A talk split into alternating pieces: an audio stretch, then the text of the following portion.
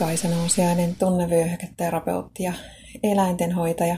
Teen ihmisille tunnevyöhyketerapiahoitoja ja mentaalista valmennusta ja eläimille, pääsääntöisesti koirille, kehohoitoja mun Helsingin Kumpulan toimitilassa. Tänään on julkaistu sellainen kansalaisaloite kuin täydentävät hoidot kaikille. Kansalaisten yhdenvertainen valinnanvapaus saada täydentäviä hoitoja on turvattava. Tämä aloite ei ole lähtöisin luontaishoitojen tekijöiltä, vaan sellaisilta ihmisiltä, joille on ollut apua niistä hoidoista.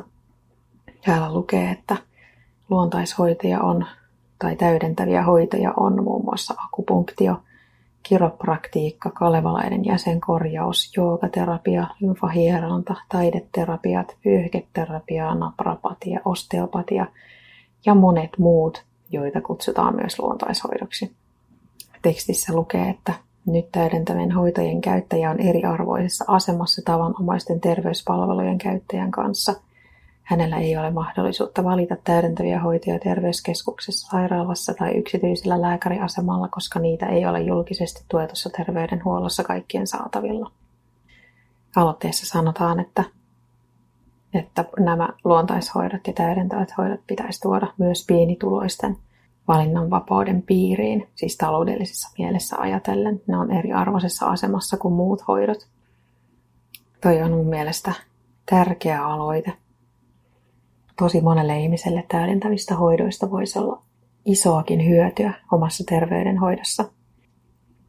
Mun mielestä on hyvä, että tuossa aloitteessa käytetään nimenomaan termiä täydentävä hoito, koska luontaishoidot on nimenomaan sitä lääketieteellistä hoitoa, täydentävää hoitoa. Kumpikaan ei sulje toistaan pois.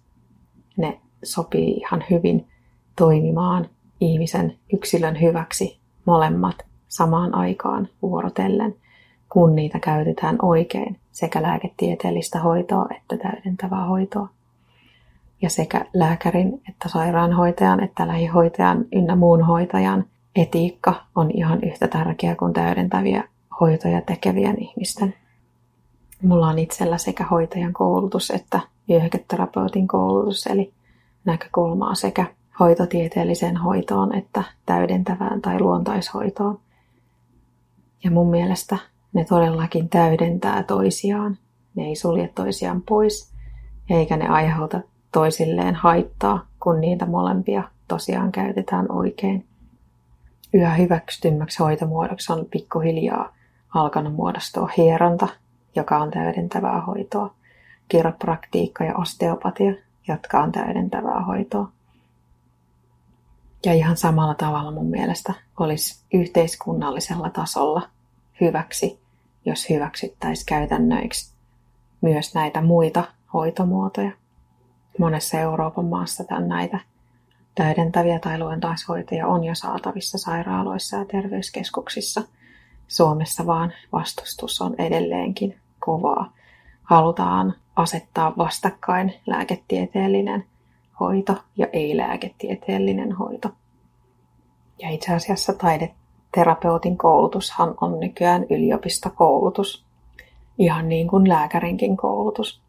Siitä taitaa olla muutama vuosi jo aikaa, kun esimerkiksi jalkahoitajat, jalkahoitajien työ muutettiin nolla-alvilliseksi, eli että siitä ei mene arvonlisäveroa niin kuin näistä muista täydentävistä hoidoista tai luontaishoidoista, joita tämä aloite juuri koskee. Kiitos kun kuuntelit ja toivottavasti sait tästä oivalluksia.